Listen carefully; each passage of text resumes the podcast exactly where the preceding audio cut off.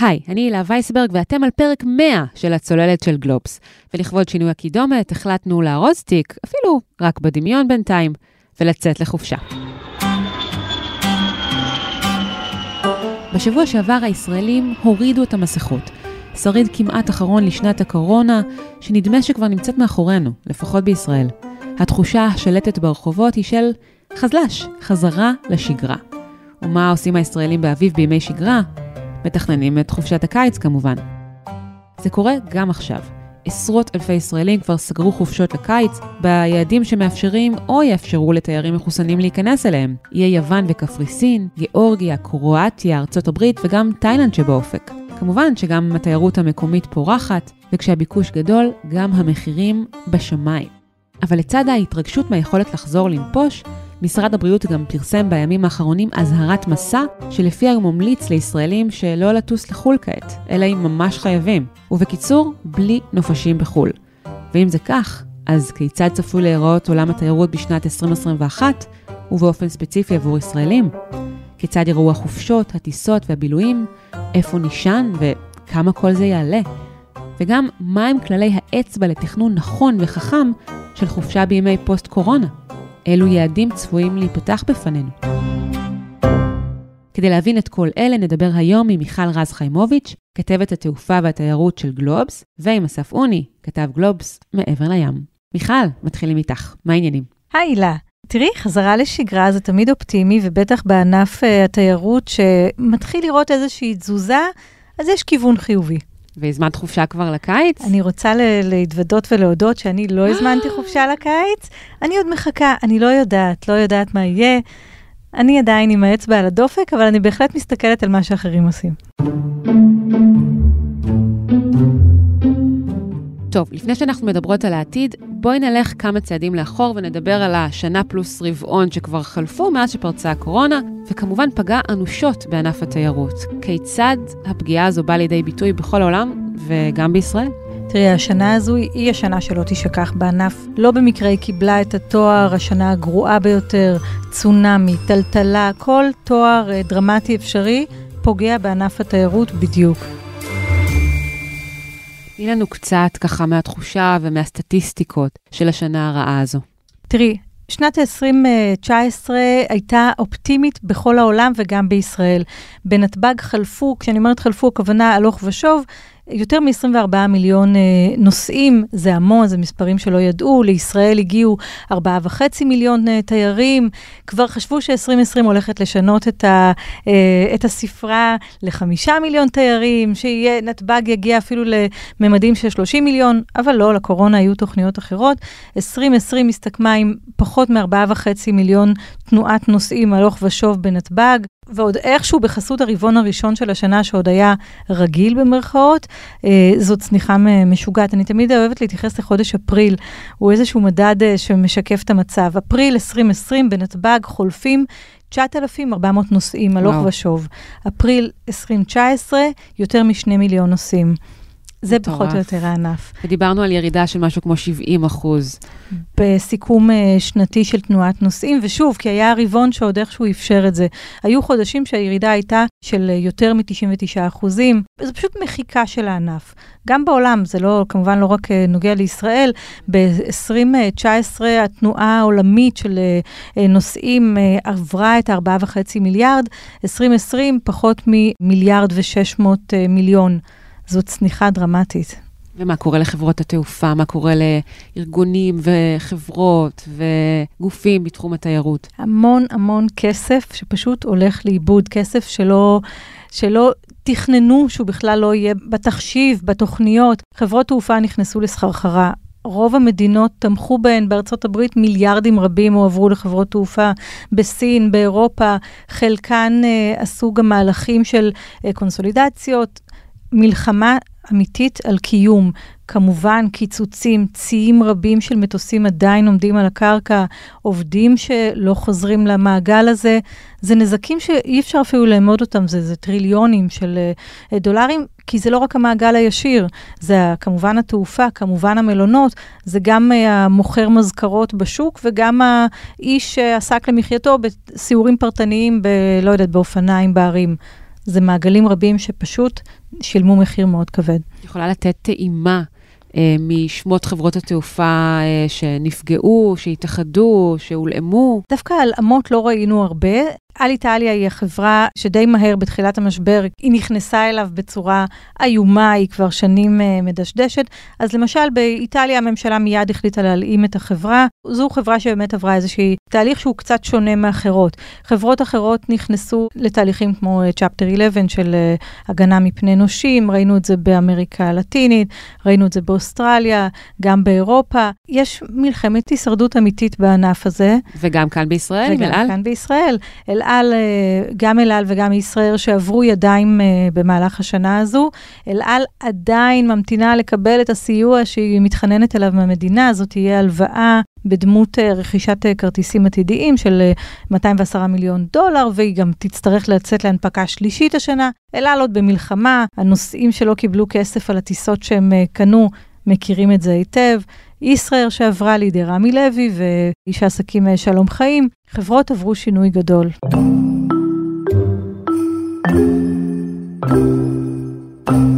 ובעצם החל מדצמבר מתחילה תחושה אופטימית הרבה יותר. החיסונים יוצאים לדרך בעולם כולו ובישראל, ויש מדינות שיוצאות לדרך הזו בצורה, בואי נגיד, אה, עוצמתית יותר, כלומר, קצב החיסונים הוא מהיר אצלן, ישראל היא שיאנית, אבל גם בריטניה, צ'ילה, ארצות הברית. מה קורה לתעשיית התיירות במדינות האלה? במונחי תעופה מתייחסים לישראל כאל אי. ישראל היא מדינה שאין לה תעופת פנים שהיא מאוד דומיננטית. אז לצורך העניין, סין היא הדוגמה שכל ענף התעופה לוטש אליה עיניים, משום mm-hmm. שהשבוע באה סין ואמרה, אנחנו השלמנו את החזרה למצב אה, שלפני הקורונה, וזה קורה בזכות פעילות פנים, בזכות תיירות פנים ובזכות uh, תעופה שפשוט uh, נשארת בגזרת המדינה. גם בארצות הברית, uh, כמובן התעופת הפנים מצליחה להחזיק את הענף הזה. הגרפים היו כל כך נמוכים. אנשים שמאיפה שהם היו אפשר רק לעלות. כן. אז רואים את העלייה בקצב אה, מאוד אה, עדין, ואת יודעת, הכל כל הזמן מסויג עם מלא כוכביות, שאי אפשר לדעת מה יהיה וכולי, אבל יש התאוששות, רואים התאוששות. ומה קורה ברמת תיירות החוץ, שדות תעופה, נתב"ג, גם שם רואים ניצני התאוששות ו... אז יש אה, פריחה? ניצני התאוששות, יש, אה, אה, הייתה הרי את מלחמת המתווים על נתב"ג והגבלת הנוסעים וכולי. היום אנחנו מדברים בממוצע על כעשרת אלפים נוסעים ביום בנתב"ג. התנועה היא תמיד הלוך ושוב, זה יחסית לאפס, זה כמובן הרבה יותר, אבל זה לא מתקרב לממדים של שנה רגילה. ביום כזה צריכים לעבור 60-80 אלף, אז היום יעברו פחות מעשרת אלפים נניח. אירופה למשל עדיין סגורה ברובה? נכון, אירופה עדיין סגורה ברובה, אפילו כשאנחנו מדברים עלינו, התיירים הישראלים, mm-hmm. למדינות בודדות אנחנו יכולים להיכנס כמו איטליה או צרפת בכפוף לבידוד, אבל אירופה סגורה לצורך העניין, גם לנו וגם לתיירים אחרים, אפילו אמריקאים שמחוסנים. ועדיין דיברנו קודם על כך שהתייר הישראלי מתחיל להיות מחוזר למדי בקרב מדינות שאט-אט פותחות את הדלת שלהן בפני תיירים. אז איך זה בא לידי ביטוי? אז התייר הישראלי הוא בדיוק אה, כך, הוא מחוזר, הוא uh, הראשון שכבר סימנו אותו כפוטנציאלי. זה התחיל uh, באיי סיישל ובזנזיבר ובגיאורגיה, שכבר לפני כמה חודשים אמרו, אנחנו רוצים את ה... רוצות את המחוסנים, בואו, פתחו כבר את השערים בלי בידוד, זה היה uh, כמובן הסוכריה היא בלי בידוד. עדיין הייתה חובת בידוד בחזור לארץ אי שם לפני כמה חודשים, אז זה לא בדיוק נתן את הבוסט. הבוסט הגדול מגיע מכיוון יוון, מכיוון קפריסין, שגם באות ואומרות, בואו התיירים המחוסנים, אה, כמובן הישראלים, אנחנו אה, בונים עליכם לקיץ, תאילנד שפתאום אה, גם התחילה להרים את הראש במובן הזה. אז יש הרבה הצהרות, וכמעט כל שבוע עוד מדינה מתווספת לרשימה הזו, קרואטיה, בולגריה, ולאט לאט לאט נכנסות, אבל בעדינות, בצעדים קטנים. יש עדיין בעיה שנעוצה בכך שהילדים אינם מחוסנים ויידרשו לבידוד. זאת אומרת, זו עדיין בעיה שאין לה פתרון. נכון. כשאני מדברת עם סוכני נסיעות, הם אומרים, אנשים מתקשרים, מתעניינים, אבל עדיין לא מסוגלים לבצע הזמנה, כי יש איזושהי אי נוחות. כרגע, נכון לעכשיו, ילדים הלא מחוסנים, כשהם יחזרו מהחופשה לישראל, הם יידרשו לבידוד 14 ימים או 10 ימים בכפוף לשתי בדיקות, וההורים uh, חשים אי נוחות לא רק מהבידוד, יש גם אי נוחות לקחת ילד לא מחוסן למדינות שבהן התחלואה היא בממדים אחרים. זאת אומרת, הילדים זה איזושהי סוגיה שהיא באמת אה, נמצאת תחת איזושהי עננה של אה, ערפול. ומתי נתחיל לראות את התיירים מחו"ל מגיעים לכאן? אז ישראל מאז מרץ 2020 סגרה את שעריה, אין כניסה לתיירים, למעט כמובן אה, אישורים מיוחדים וכולי. עכשיו מתחילים לדבר על מתווה חזרה. תאריך היעד שנקבע הוא ה-23 במאי, זה יהיה רק לקבוצות מאורגנות, כמובן רק למחוסנים, שישראל אני אהיה זהירה ואגיד, אה, לא יודעת אם היחידה בעולם, אבל בין היחידות בעולם שקבעה, לא מספיקה לי בדיקת קורונה שכל התיירים נדרשים לעשות, אחת במדינת המוצא, שנייה עם ההגעה לישראל. ישראל מבקשת לעשות גם בדיקת דם, בדיקה סרולוגית, לבדוק את אה, רמת הנוגדנים. ככה כרגע זה מה שיהיה. זאת אומרת, תייר יגיע לפה בקבוצה בלבד, ויידרש אה, גם לעבור בדיקת דם. ויש היענות לזה? יש היענות, מסתבר, אה, בלשכת תיירות אה, נכנסת למשל, אומרים שיש מאות אלפים שרק מחכים דגש תיירות דת. אולי אנשים רוצים לבוא להגיד תודה ששרדו את השנה oh, הזו, wow. כן? אז אומרים, בתוך המאות אלפים האלה, כן, יש כאלה שאומרים, אין בעיה, נעבור גם בדיקת דם. היות שהמספרים יהיו כל כך נמוכים והמכסות מאוד מוגבלות, טוענים שזה לא, לא תהווה מכשלה. המכשלה יכולה להיות במובן הערכי, השמירה על הפרטיות, הקונספירציות שיכולות לקום מתוך הדבר הזה, אבל אה, אומרים שכן, יבואו. לאיזה עולם תיירותי אנחנו חוזרים? זה עולם שבו תיירים מעדיפים יעדים קרובים יותר מאשר רחוקים, דירות נופש על פני מלונות, טיולי טבע על פני טיולים עירוניים, ארוחות בוקר אישיות על פני בופה. את יודעת, הרבה סקרים והמון אה, בחינות נעשו, גם אה, בוקינג העולמית וגם אה, חברות כרטיסי אשראי וחברות תיירות, כי זו באמת שאלה. יש כמה גישות. יש גישה שאומרת שהתיירים יהיו זהירים מיוזמתם, לא רק בגלל הדרישות של מדינות לשמור על מרחק וכולי, לא ירצו להתקהל במלונות ענק עם אה, קומות אינסופיות ומלא אנשים במעלית, ויחפשו גם אה, תיירות כפרית, זאת אומרת צימרים ובתי מלון קטנטנים, וגם אה, דירות נופש על פני מלונות. זו גישה אחת, ואני בטוחה שיש הרבה תיירים שמתחברים אליה. אותו דבר דיברנו על הטבע, גם מהמקום של להיות מבודד יותר, בלי כל העולם ואשתו, אז על פני להיות ברומא או בברצלונה, מחפשים את היעדים היותר אותנטיים. הטבע, אני לא יודעת עד כמה הוא מרוצה מזה, אבל זה, זה המצב. החיות אה, שנהנו מהשנה הזו כל כך אה, בלי בני האדם, יצטרכו לקבל אותנו בחזרה. כן. אה, הזכרת עניין של ארוחות בוקר ובופה, זה באמת גם שינוי גדול שבישראל הוא ממש דרמטי. נגמרה תקופת הבופה עם הערימות הענקיות של האוכל.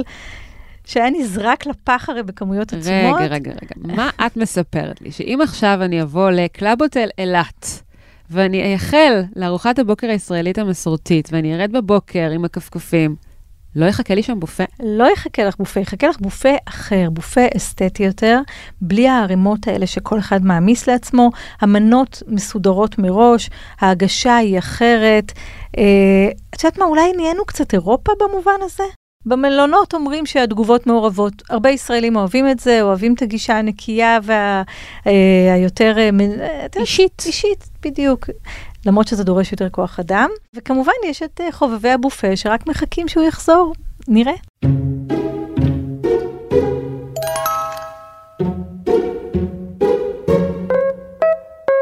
טוב, בואי נדבר קצת על סוגיה חשובה מאוד. כן. המחיר. המחיר.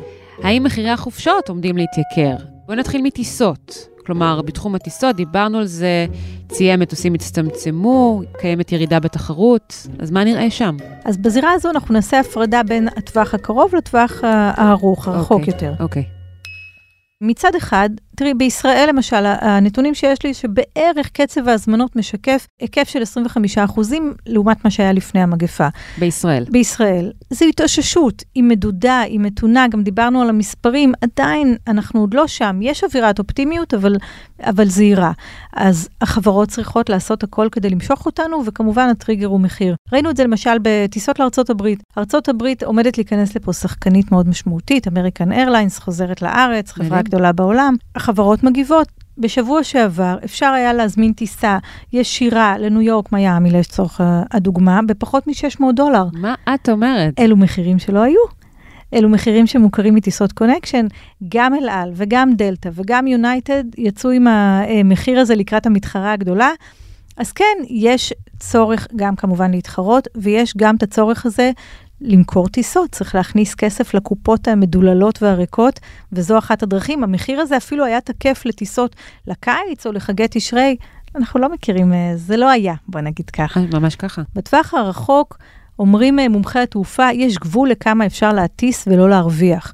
נכון, הדלק נמוך, הקורונה סידרה במרכאות גם את זה, אבל עדיין העלויות הן אה, גבוהות, ובטווח הרחוק לא יהיה מנוס מהעלאת uh, מחירים. נזכור גם את העניין של המינוף, חברות uh, נטלו פה הלוואות עצומות כדי לשרוד, אז בואו נסכם שבטווח הקרוב תהיה איזושהי תחרות טובה עלינו בטיסות. בטווח הרחוק אני מניחה שהמחירים יעלו. והאם, את יודעת, הם יעלו גם בגלל שחברות תעופה נערכות אחרת עכשיו לעידן הפוסט-קורונה? המטוסים יהיו יותר מדוללים, יש יותר אמצעי בטיחות שצריך לנקוט בהם? יש אה, נהלים שהחברות צריכות להקפיד עליהם, הן גם אלה שלמשל צריכות לוודא שמה שהמדינות דורשות מתקיים, לצורך העניין אה, בדיקות אה, קורונה שהן תנאי, או הטפסי הצהרת בריאות וכולי. יש את השמירה על הבריאות הנוסע, חיטוי המטוסים, הנושא של שמירה על מושב ריק, שבהחלט... יכול היה להיות אידיאלי, הוא כבר לא קיים. חברת התעופה האמריקאית דלתא הייתה האחרונה שעוד uh, המשיכה עם זה, זה לא קיים יותר, אנחנו שומרים על מרחק בשדה, יושבים אחד על השני במטוס. אז, אז זה לא, אבל יש להן uh, עלויות, והעלויות באמת uh, השתנו. דיברנו מקודם על הדלק, אז הדלק פועל לטובתן, אבל גם זה, ככל שהתנועה תחזור, המחיר uh, יתחיל לעלות. כוח אדם, העלויות הן שונות. החברות רזות יותר היום, יעילות יותר, אבל הן עדיין צריכות להרוויח. אוקיי, וכיצד ייראו הטיסות? אז הטיסות, אנחנו כבר התרגלנו uh, שלא מחייכים אלינו, זאת אומרת שהחיוך הוא כבר דרך העיניים, נכון? נכון. גם דיילים וגם בבתי מלון. אז אנחנו נמשיך עם ה... לדמיין את הפנים של מי שמולנו. לא מאוד מאוד שונה, גם בהתחלה הייתה איזושהי עצירה של הגשת מזון ושתייה בטיסות, גם זה כבר חזר. המסכה, אני חושבת שזה יהיה ההבדל הגדול, וה... קצת להקפיד אה, גם על ההנחיות שמבקשים, יותר לאט, לא להידחף, לא ל... לא לעלות אחד על השני, פחות או יותר זה שם.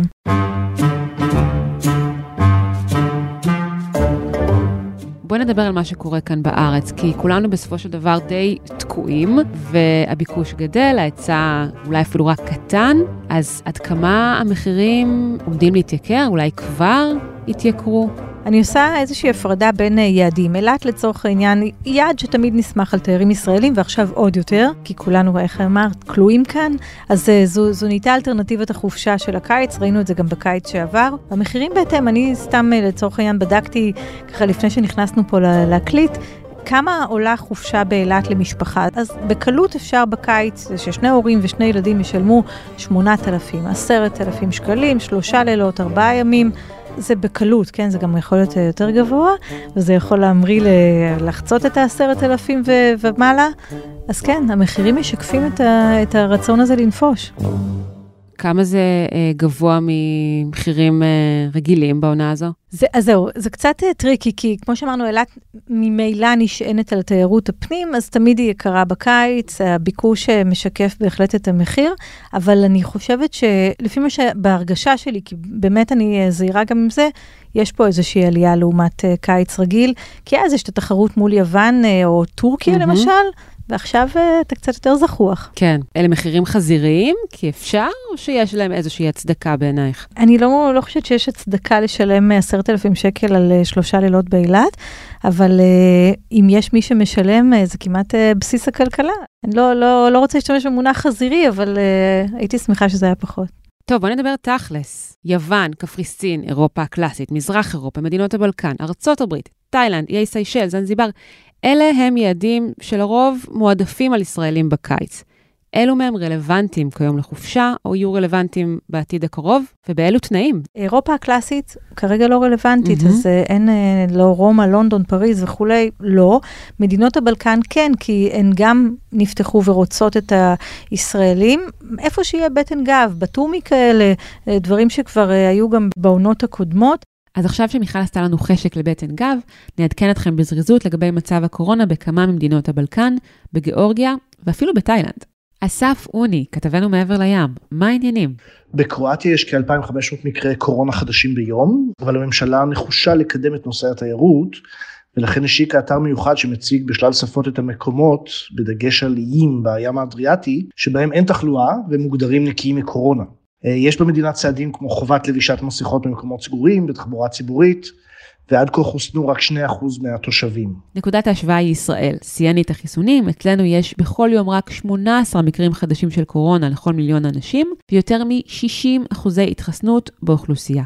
בבולגריה שיעור התחסנות נמוך, רק 8%, ויש 230 מקרים חדשים של קורונה ביום, לכל מיליון אנשים. די בדומה למונטנגרו, ששם יש 250 מקרים חדשים של קורונה ביום, ורק 6% התחסנות. בגיאורגיה מספר המקרים עומד על 1,200 ביום, ברומניה על כפול מזה. רומניה כבר הייתה במספרים הרבה יותר גבוהים, של 6,000 חולים ב- ביום בממוצע, הם אימצו בחודש האחרון עוצר לילי שעדיין תקף, חנויות סגורות וגם בתי הספר עברו ללמידה מרחוק. ומה לגבי תאילנד, יעד שמאוד חביב על הישראלים, מה מצב הקורונה שם? בתאילנד, אחרי שהצליחו במשך שנה ויותר להתחמק מהגלים שתקפו מדינות אחרות, החל בחודשים האחרונים גל של תחלואת קורונה, בעיקר בצפון המדינה, בתאילנד יש כיום כ-1,500 מקרים ביום בממוצע. במקביל הרשויות התחילו בניסיון להחיות את התיירות שכל כך קריטית, וככל הנראה תיירים יוכלו בקרוב להימנע מבידוד אם הם יגיעו מחוסנים לפוקט. תאילנד מתכננת לפתוח את האי פוקט למחוסנים,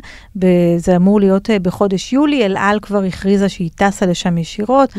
אבל גם זה יהיה באיזושהי עדינות. בשלב ראשון אי אפשר יהיה להסתובב בכל המדינה, זה יהיו במקומות מאוד מסוימים, אבל תאילנד לדעתי גם uh, כרגיל, כמו שהיא כל שנה מושכת, היא תמשוך גם השנה. ואיך המחירים? אז גם פה המחירים בטווח הקרוב הם, הם, הם סבירים יחסית, גם uh, לצורך העניין בדקנו uh, באמת באקראי כזה יוון, לקיץ, לאוגוסט, הלכנו על ההארדקור, על השבועיים המבוקשים, סדר גודל 2,000, 2,500, 2,600 דולר, 3,000 דולר משפחה עם שני mm-hmm. ילדים, אז פחות או יותר אלה המחירים. דומה קצת לחופשות שדיברנו עליהן אה, באילת. ואיך זה ביחס לקיצים רגילים? אז זה קצת פחות מקיצים רגילים, כי שוב, הביקוש עדיין אה, לא מאוד גבוה, 20, בארץ 25 אחוזים רק בהיקף.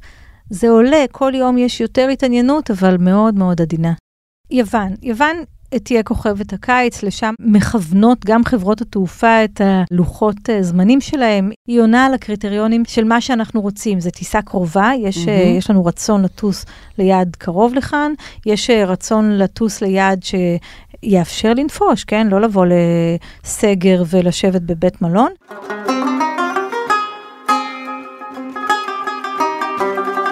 זה נשמע נהדר לנפוש ביוון, ואני מכירה כבר כמה ישראלים שסגרו חופשות לקיץ. מצד שני, התחלואה ביוון עדיין די גבוהה. ברוב המדינה שוררים סגרים, ואני מבינה שגם בקפריסין החל מהיום, 26 באפריל, ועד ה-9 במאי, מוטל סגר על האי, על חלקו היווני. המשמעות בשני המקרים היא שאפשר לבלות בתוך בית המלון, וזהו פחות או יותר. אז יש טעם לטוס למדינות האלה? יש טעם לטוס ליוון? כיום, דרך אגב, אפשר לטוס, אבל כמו שאמרת, אם אתה מגיע לבילוי, אני חושבת שלא לא בדיוק, אה, הציפייה הזו לא, לא בדיוק תתממש.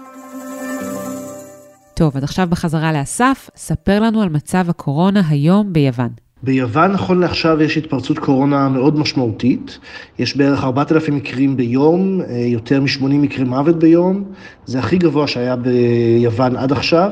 את הגל הראשון אה, המדינה עברה בהצלחה, את השני פחות, אבל הגל השלישי הנוכחי הוא באמת אה, הכי חמור עד כה ומשפיע על החיים. אין לימודים בבתי ספר, מדברים על חזרה רק בחודש הבא, המסעדות סגורות, אסור לעבור בין מחוזות שונים, יש הגבלות על חגיגות.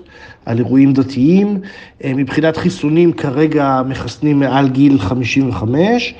אה, הייתה יוזמה לחסן כמה איים לגמרי, אבל מדובר באיים די קטנים, אה, לא איים גדולים כמו כרתים. בכל מקרה, זה עדיין יוזמה שמתגלגלת. I said in an interview recently in recent trips that uh, אנחנו מחכים uh, לחם ביוון. השבוע הייתה איזושהי מסיבת עיתונאים ששר התיירות היווני, האריס תאו האריס, אני מקווה שאני מבטא נכון את השם, עלה לזום ואמר, We announced in Italy Berlin that we will accept, uh, we will restart tourism on the 14th of, uh, of May. אנחנו מבטיחים שלאט לאט בהדרגה, בחודש מאי, נתחיל לפתוח מסעדות, נתחיל לאט לאט לאפשר לתיירים באמת לבוא וליהנות כאן. But we are, given the fact that Israel is uh, the most vaccinated country in the world, Um, we have even taken some uh, first steps in opening uh, tourism uh, even before that. אז כמו שהוא אומר, יש איזושהי כוונה, הם רוצים את התיירים. ביוון היא מדינה שרגילה בשנים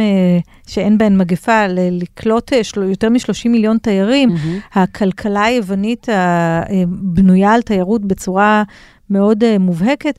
רוצים את הישראלי. אגב, אני רוצה גם להגיד לך שאותו אה, אה, תיאו האריס לא חסך ביקורת מישראל, כי הוא אמר, מצד אחד אתם מחסנים את כולם, מצד שני מטילים הגבלות, זאת אומרת, הוא, הוא, יש לו איזושהי ציפייה שגם ליוונים יאפשרו להגיע לכאן, למרות שזה במספרים מאוד קטנים, אבל mm-hmm. אפילו תודעתית. אנחנו מקבלים אתכם, קבלו אותנו. אגב, יש עוד מדינות כמו ישראל שבהן אפשר להסתובב במרחבים הציבוריים ללא מסכות?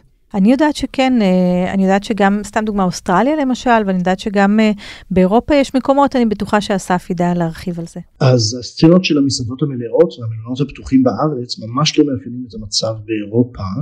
כאן עדיין מתמודדים עם הגל השלישי, יש סגרים, יש הגבלות על החיים, יש איסורי נסיעה בין אזורים שונים. וצריך להשתמש במסכות בחללים סגורים. אה, בברלין למשל מדברים עכשיו על אסטרטגיה של בדיקות מהירות ומתנים כניסה לבתי עסק אה, בהצגה של בדיקה שלילית ב-24 שעות האחרונות. תוצאה של זה זה שהמקומות היחידים שיש בהם תורים זה מרכזי הבדיקה. גם החיסונים מתקדמים לאט לאט. בגרמניה, בכל מדינות האיחוד האירופי בעצם רק 6% מהאוכלוסייה קיבלו שתי מנות חיסון לעומת יותר מ-50 בישראל מדברים על זה שיהיו מספיק חיסונים עד יולי אבל כמובן שצריך גם לספק אותם וזה ייקח uh, זמן.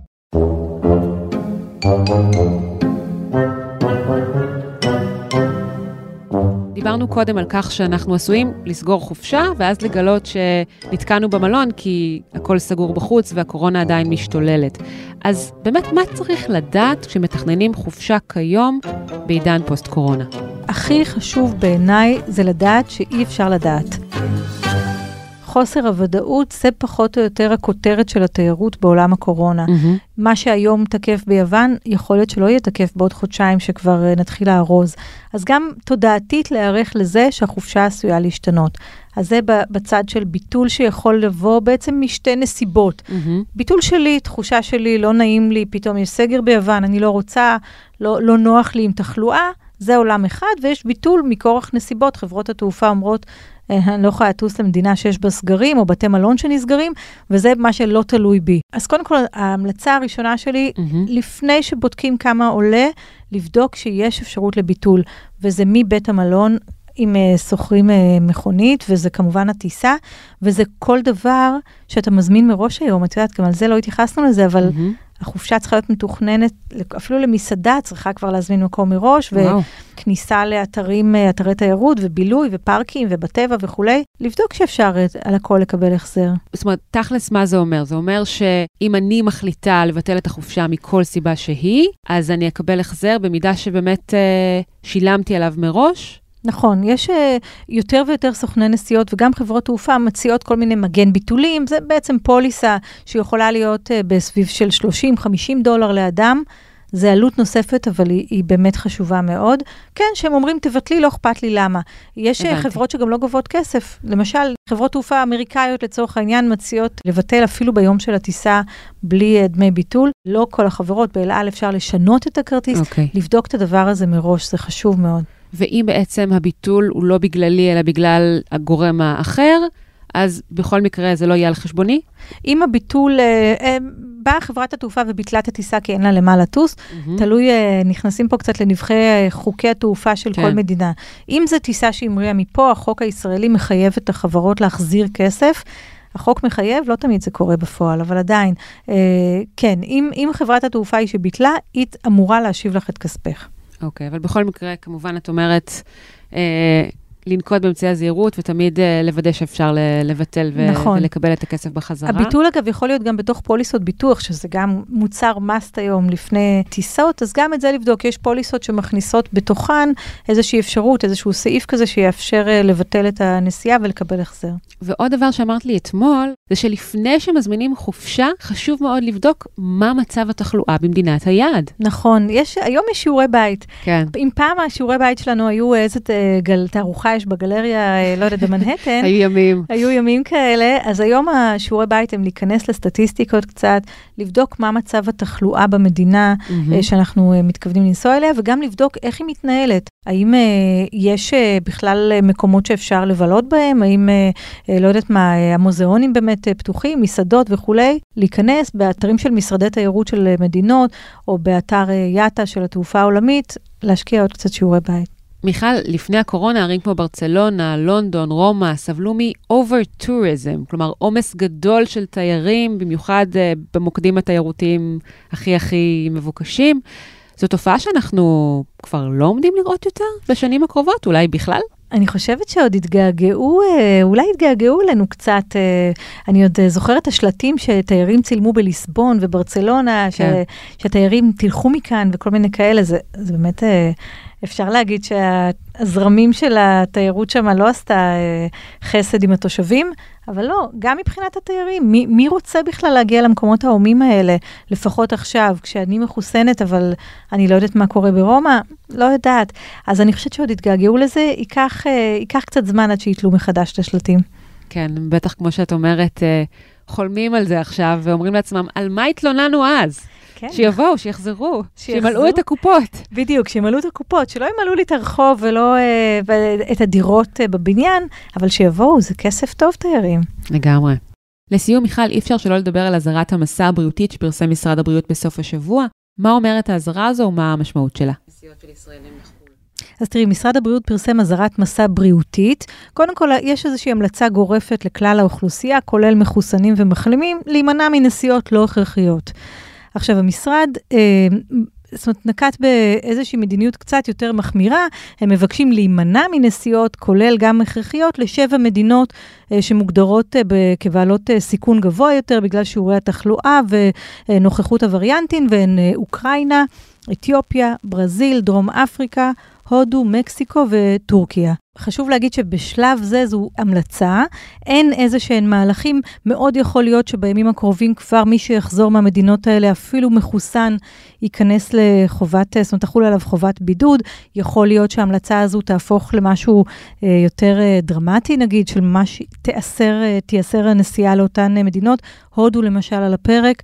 אנחנו צריכים לעקוב כל הזמן אחר העדכונים הללו. אז מה ההמלצה שלך לישראלים שמתכננים את חופשת הקיץ שלהם? עד כמה להישמע להמלצות הללו, לבקשה בעצם לא לנפוש כרגע? זו שאלה מאוד uh, טריקית, כי זה, זה די עניין סובייקטיבי בסופו של דבר. זו המלצה, אני חושבת שצריך ל, ל, להקשיב לה, צריך ל, להיות יותר ערני באשר uh, לבחירת היעד. לדעת, באמת לעשות, כמו שדיברנו מקודם, שיעורי בית, מה נתוני התחלואה ביעד, מהי המדיניות שם, איך זה עובד, בעיקר נזכיר, הילדים, גם על זה דיברנו, לא מחוסנים. אז, אז להיות קצת יותר זהירים, אין מה לעשות. טוב, יאללה, נקווה שעד שנה הבאה כבר נחזור לנפוש כמו שהיינו רגילות. תודה רבה, מיכל. תודה גם לאכילה.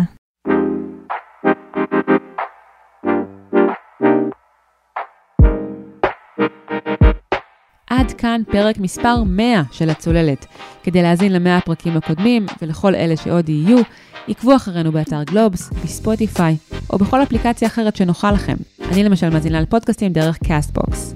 ואל תשכחו לדרג אותנו גבוה באפל פודקאסט ולשלוח את הפרק לחבר או חברה שהם מתים כבר לטוס לחו"ל או תוהים אם אפשר לטוס לחו"ל ופספסו את הפרק הזה של הצוללת. ולפני שניפרד אני רוצה להזמין אתכם להאזין לעוד פודקאסט מעולה מבית גלובס, כסף בקיר.